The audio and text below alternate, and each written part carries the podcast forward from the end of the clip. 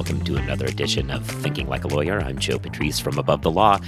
Hello, Kathryn. Hi. Yeah, yeah. Kathryn Rubino, also a senior editor here at Above the Law, is with us as always to talk about legal news, legal thoughts. You know, this is your respite from having to bill hours to spend a few minutes with us. But I, I mean, I, it's still legally news. If if Sure. I'm taking a respite from billable hours, I'm not doing anything having to do with the law. Like Wow. the closest the closest law thing I'm doing in my non-billable time is care about Kim Kardashian. Right. Who- Yeah. Well, but I mean, this like we're. I, I I don't think anybody views us as like you know the hardcore Hard- serious Sure. uh, l- No, legal but news. like you know, people are still paying attention to their industry if they're Right. listening to this. I mean, this is still like you know, reading legal publications point two on your Hmm. you yeah, know. It's professional development, Professional and if you have a billing code for that, you should absolutely. By the way, I don't know if anybody does this, but you absolutely should be putting in your Yeah. billing this as professional development. Yeah, because keeping up on legal publications. Yeah. As, is all of your ATL reading time as well. yeah, it's not billable, but it does show that you're doing legal work while you're you Mhm, know mhm. employed. Yeah, and in some places, depending on the firm, when it comes, if, if some, not Yeah. every firm has uh, an hours requirement, but firms that do often have a certain percentage or or hard number that counts towards non-billable legal Yeah. activities, like listening to this podcast. listening to apparently. legal industry podcasts. Yeah, I mean, that's what it is. yeah. So So, so you are not slacking off right now. correct, you are you are, You are not. hard at work You are if you are listening to this. You are working. This goes on the timesheet, Yeah. and put it in right now. yeah, absolutely. Point five, done. Yeah, 0.5. I mean, unless you're 0.4. unless you're hitting that button to hear us at two times speed, and then but whatever. Of course, you listen to it at two times speed, don't you? Well, yeah. I mean, I actually think that they slow it down. I, I feel like at the one speed, it's actually slower than we talk. I don't know. I, I don't Maybe know. that's just I me. think that might be in your head. Mm, I, I don't think that they slow us or any podcast. I, I don't know. Well, we'll see. Uh, See, this is why you should listen to us rather than your college football podcast because it goes on the timesheet. that's true. Well, you should also listen to college football podcasts, but Sure. I, I listen to both. Uh, well, you don't have to fill out a timesheet, do you, friend? It's true. That is like top five reasons to no longer Get out of being get out of big law. Yeah, yeah. Well, so we got some stuff to talk about, but first, we actually have a new sponsor this week. So thanks to Lexicon for joining the uh, Thinking Like a Lawyer cavalcade here. And we'll hear from them for a second and be right back. Here's a message just for the attorneys out there. So you passed the bar, joined a firm, or even built your own. Now are you finding out that you're doing more administration than actual law practice? Lexicon can help. Lexicon is a legal services and technology provider with over a decade of experience streamlining administrative tasks like timekeeping, HR, billing, client intake, and more, so you can focus on maximizing billable hours and increasing client satisfaction. Call 855-4-LEXICON or visit lexiconservices.com slash go to learn more. Well, so welcome back. So, what's up in the news this week? I thought maybe we should start with the big news for law school people. So, we're going to start in the law school universe. So, you talked about there was a law school that had a bit of a bit of a snafu this this oh, the week. Cornell situation. Yeah, eh, It's pretty. I I mean, I feel terrible for the people who had to deal with it, but it it also makes me giggle a little bit. Because you're a horrible person who laughs at others' misfortunes. I'm, I'm not judging you there. That's actually just I'm just pointing it out. Go on. so, for those of you who may not have heard the story, last week was uh, contracts finals at Cornell T14 Law School. And um, the night before the exam, the administration sent out an email with the instructions on how to log into their platform and you know various d- details that you need before you take an online exam. But there was a problem. Dun dun dun. In addition to the instructions to the exam, they also included the questions. So wait, what? They sent out a copy of the exam the night before the exam to everyone in the section. Right. Oh, oh. So, so in addition to like a study guide, as It, opposed, it was no, it was like here are your instructions. Log in at this time. This is what you need to know about the new software. Make sure you Oh, have right. a download. and here's all the questions. And here's all the questions. I see. Uh, which they were not supposed to do. I, that that it just threw me off when you said that they also sent out the questions. I was thinking like, is it like friggin' Jeopardy? Like what? The, Sure. the questions aren't. But yeah, okay, I see. Questions are the point. I see. Yeah, so it's it was not intended to be any sort of a take home. I mean, they're all from home, but you know, kind of an open book, Right. longer format test. It was meant to be like a a timed, closed booked exam, and they sent out the questions the night before. And, and listen, once that happens, I think that a school has several options to deal with it. Right?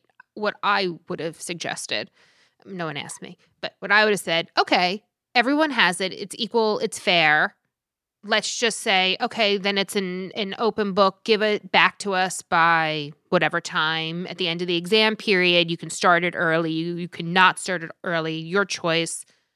Just it, the questions are fine. Just do it. That is not what they chose.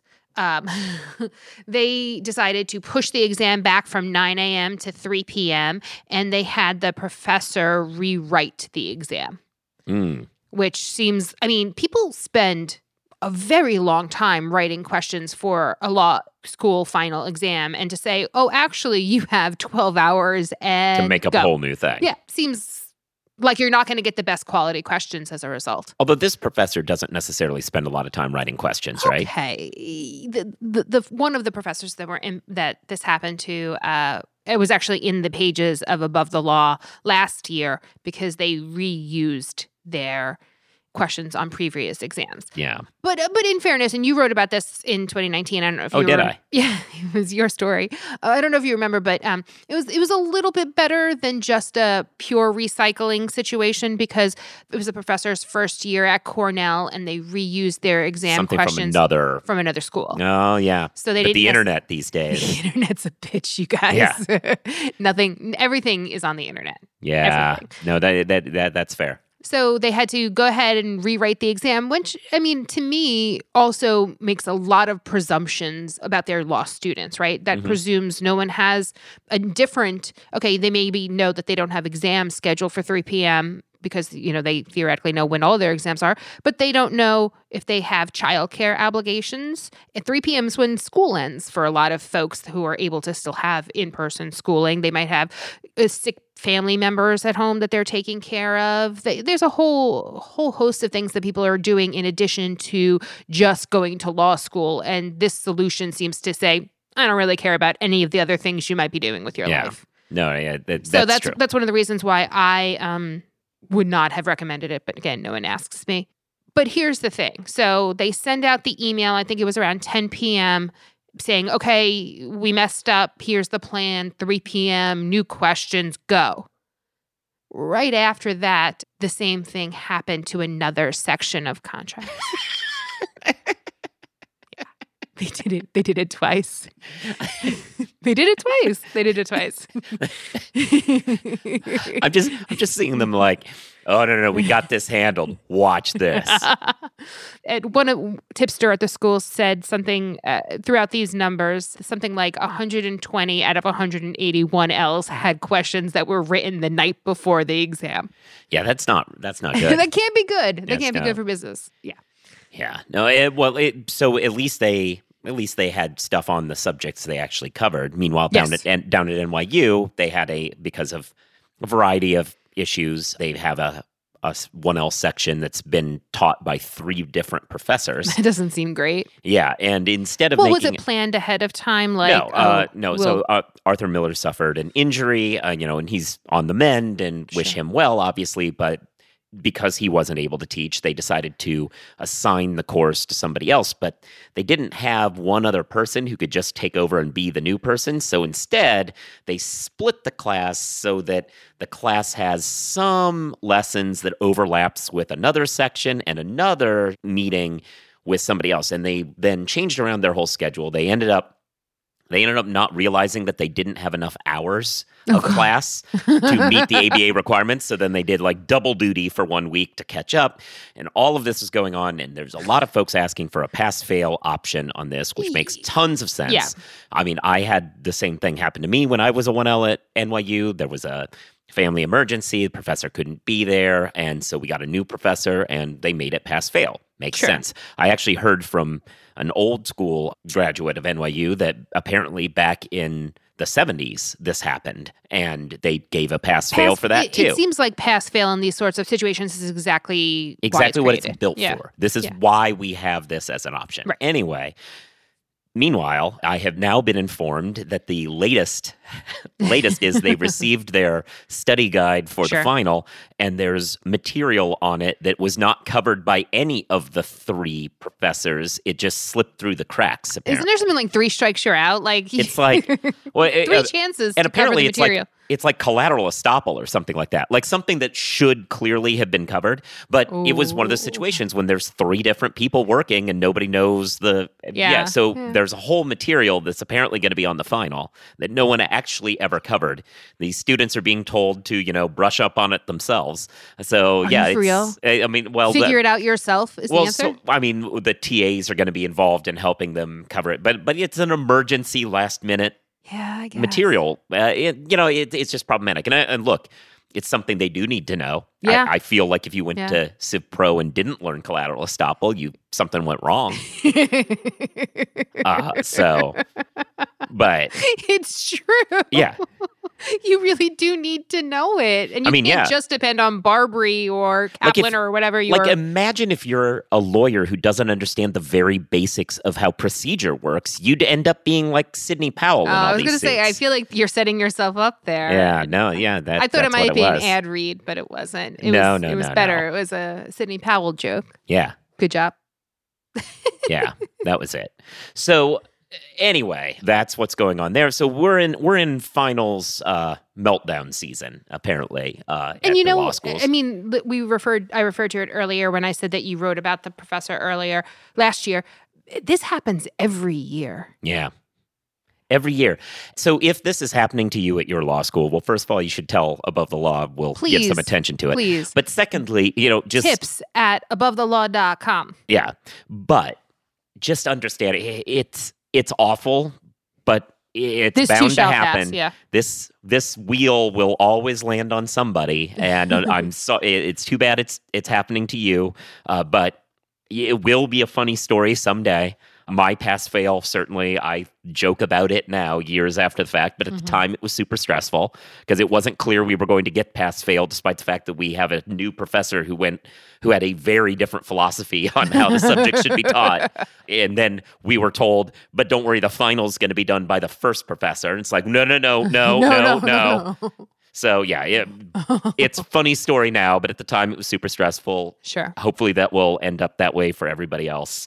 Yeah, it was Civ Pro going on at uh, NYU. What courses were it at? Contracts. contracts yeah. i mean for me it was my contracts uh, class that was pass fail Mm-hmm. and if you work with contracts and don't use contract tools you're missing a lot save time make more money and do a better job for your clients with contract tools by paper software contract tools is the most powerful word add-in for working with contracts thousands of lawyers all over the world rely on contract tools every day for every kind of deal visit papersoftware.com to watch a demo and get a free trial as a special offer to podcast listeners, use coupon code LTN2020 to get one month free. That's papersoftware.com and LTN2020. So, transitioning from Mhm. law school, though it has law school tentacles to it. So, as someone who graduated from law school, what title do you like to give yourself? Uh, Esquire, I guess. Yeah, yeah, may, yeah. And, Yeah. and- I mean, and- I don't really think and, and technically that's much of not a even title. and that's not Yeah. even from law school that's technically from The being licensed Right, yeah right, but you don't call yourself a doctor No, because I'm not a. yeah I don't think that I'm that important. you, you know who does call themselves doctor is jenna ellis uh, one of trump's elite strike team lawyers who it came out that she has a bio page at one of the schools that she teaches at and it says dr jenna ellis which made me think i'm sh- so she must have some joint phd, PhD, or sure. something friends she does not she Oh. is just a lawyer who is Wah, wah. who is eh, see you don't even need to make that sound anymore we have it there we go so yeah so she so she calls herself doctor uh, this is obviously something that we don't do uh, it's Mm-mm. technically though it is legal for us to call ourselves doctor apparently Yeah, well, sure. the ABA the ABA issued a resolution several years ago saying that people with JDs are technically doctors so we can call ourselves But you shouldn't. but no obviously shouldn't. not it's dumb. People, and it's not to say that we don't do work that is as important as PhD work uh, coming out of law school. That said, we didn't have to write a book. I was going to say Uh, it's a lot shorter, is what it is. well, I, it, the coursework is it works out to be basically the same in some ways. So this is part of the argument. You Look, had a much different 3L year than I did. yeah, fair enough. well, that, that, that's a good point. Uh, assuming 3L is a real year, which I don't think we should. I mean, I But don't know why we would do if that. If you assume 3L is a real year, the argument that the ABA made was that the coursework for a PhD is shorter, but then there's the dissertation writing. Meanwhile, law school is longer, but no dissertation, and it all evens out. I don't know as though that's true or fair, but even if even if it were, I mean, here's the thing though. You don't want to be the person on the vanguard of being like, let's call lawyers doctors when you're a lawyer being called doctor, right? Yeah, Calling yeah. yourself doctor, right? It, it, that's not the appropriate place to do it. You just look like an ass. yeah, Right? Like like who who the hell do you you know how many lawyers there are in this country? A shit ton. You know what they almost all of them don't do? Call themselves doctor unless Yeah. they have a PhD or an MD as well as Yeah. a JD. exactly. Like tho- those are the folks that do it. Well, and then Jenna, she calls herself doctor. Uh, we also received this this week a delightful New York Times article digging into her legal career and her actual qualifications. So she, according to publicly released documents, has made something like 160 grand in billables just for Trump over the last couple of weeks. The New York Times asked some folks who'd worked with her in the past, "Hey, how did she become an expert?" Did, did they say all these wonderful things about her? They did not. Uh, they, in Oh. fact, say that they're as shocked as anyone that anyone would ever hire this person, that she has no qualifications as far as anyone can tell, that her one job in the past, uh, she got let go from. Uh, it didn't go into a lot of details, though we have heard from some tipsters that it was. Uh, it was not a happy ending for her at that job, that in fact she was fired for screwing up something fairly Mm. badly. Now, that's just that's just rumor mongering, although one does wonder how you get fired from a job like that that quickly if it's not something like that. Anyway, point is everybody had a very very dim view of her who had worked with her in the past. And her position at this religious school where she was calling herself doctor, she was said that she's a constitutional scholar or whatever at this school. But do you know what she was actually doing? Because it's not a law school. It was a she was teaching an undergrad class. She was she was the mock trial coach at the school.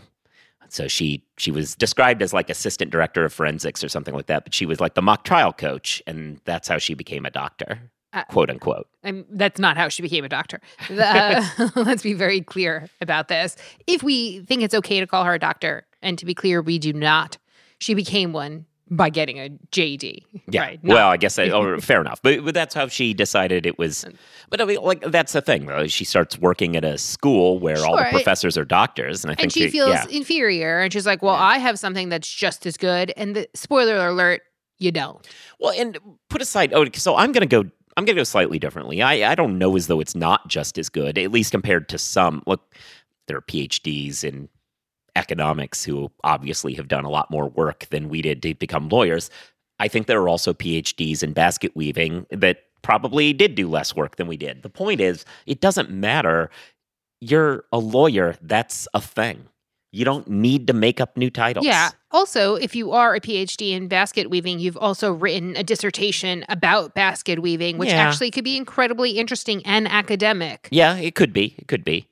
Right. mean, and I yeah. think that you're you're I, that, that's fair. There, there's some new postmodern schools of No, of but there's could be ethnographies about history. Yeah, of yeah. There's No, I actually- hear ya. Yeah. This is you. You just threw that out there as a like, oh, this is a bullshit thing, and I'm like, it's not.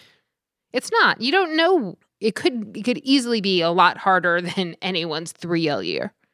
Right. Yes. I, I mean that's fair. I mean, but people who do clinics in their three L year and stuff are actually doing Sure, they're real working. hard work. Yes. Right. Yes, but- they are working. They are not doing academic work. They are literally doing practical work. And that is actually the most valuable part of potentially of a 3L year is doing something like clinic work, but is the exact opposite of academic work. True, true. I'm just saying, like, if you're Which if you're important. comparing workloads, I think that the amount of work you do in a clinic could easily be similar. Sure, Yeah, and but- somebody somebody could be could be working lots of hours at McDonald's, but that doesn't make them a doctor of McDonald's. Yeah, yeah. Right? I It's mean, not there is about- a there is a hamburger university that McDonald's runs, but still, I yeah, go on.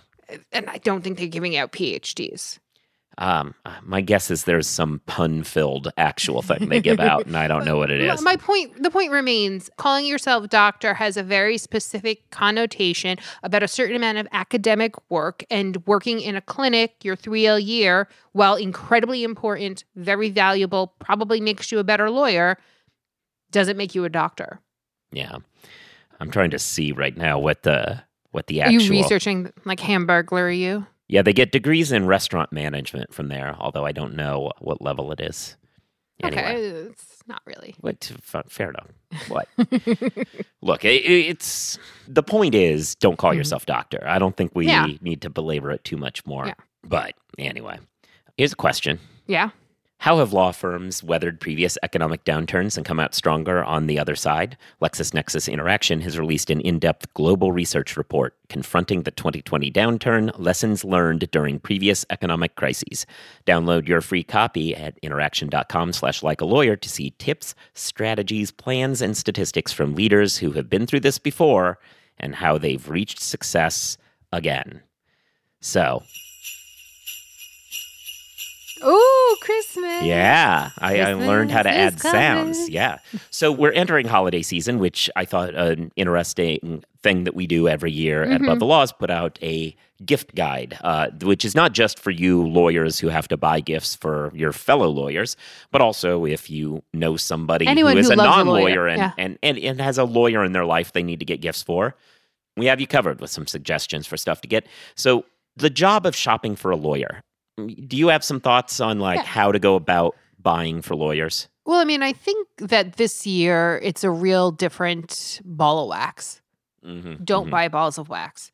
But I, I, I, th- I do think, think that, you know, 2020, the pandemic, uh, working from home has fundamentally changed what is important and what is relevant for folks.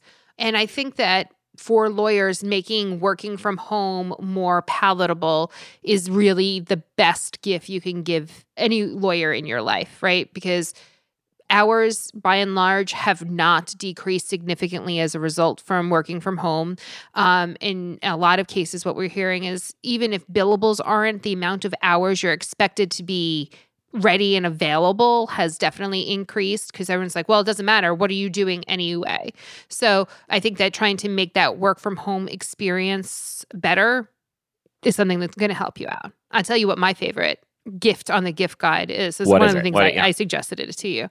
Jot. Yeah. Um, I yeah. I- I- you, you're I- addicted to this stuff. I, am. we need them. We need them as a sponsor.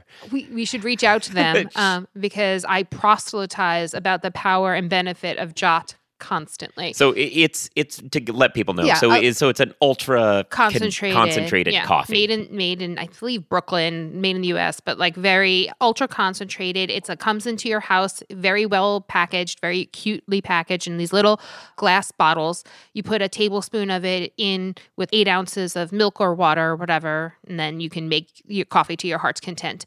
It is by far the best, easiest way to make iced coffee in particular. Um, you can also heat it up if you have hot water, hot milk, or whatever. But I personally love iced coffee. Uh, all the people in my life that I have made one for or suggested it to you that have gone on to buy it are now on the sub- subscription plan where I get I get two bottles sent to my house every month. I've told my my circle of friends repeatedly that this is one of those things that really made um, increased my quality of life in 2020. Going to the coffee shop is not as viable as an everyday sort of a thing anymore, um, just because of trying to reduce my contacts, whatever. But the flavor of this really feels like you've gone. I, I know I sound yeah. like an ad. I promise you, it's that Yeah. I, I just like it. Yeah. So on, that note, I, Mhm. I'm not as huge a coffee person as you are, but my Yeah. favorite thing on the gift guide are these mugs that you can control from your phone. Ember, they're called. They're mugs that heat the stuff in them and keep it at a certain temperature. Oh, temperature. that's cool. yeah, so yeah, I like iced coffee. so it yeah. never cools down and you can use your phone it's connected like a bluetooth thing you can use your phone to be like i want the drink to be at 100 and whatever and Oh, it will just hold idea. at that yeah uh, so i think that's a that's a nice one especially if you're sitting around uh, another one that uh, we added to the list were this kind of mini fridge it's about the I- size of a lunchbox sort of a little bit bigger than the lunchbox you could carry it around easily but it plugs in and can both it can actually heat or cool so it can keep like warm things Soup, warm yeah. but yeah no like if you're assuming you're not in a tiny enough place that your kitchen is your office. Uh, if you're in a home office sort of situation it's nice. You can have drinks and stuff like sitting right next to you kept cold. Yeah I, I thought it was a really really cool idea. I think that it is too. And I will say, when I worked at a big law office, my office mate and I each had our own personal fridges that we kept in the office because, well, we used to get like seamless, like if you were working late, you could, you know, order seamless and would get extra drinks and keep them cold in our office without having to worry about anybody else drinking them. And I just think that's like a really great thing. And I will also say their mini fridges are also experiencing a surge of popularity at the moment as beauty fridges. Spoiler, they're the same thing as any kind of a portable little mini fridge, but to Like keep to put certain makeup in and stuff skincare. okay So like certain serums. you said that so condescendingly like there's some different thing like Well, like serums and stuff like that that maybe should be cold to help like reduce puffiness or that or that kind of a, sorry, I was like touching my face. But that kind of thing um they're also experiencing a resurgence uh, for that purpose, and they come in a ton of cute colors. You can get them in like aqua or pink. It's really cute. yeah I'm actually thinking about buying a couple of those. no no no No, not for my house. Uh, my nieces are really kind. Ah, They're in that kind of preteeny, almost almost a teenager y sort of Mhm. worldview, and I feel like that's like a make your room your castle kind of a. I don't know. It's like a it's like a ball or ant move. That that's fair. But when you said buying a couple, I was like, or just use your regular refrigerators. You know, you don't need to keep buying a bunch of these. I mean, there.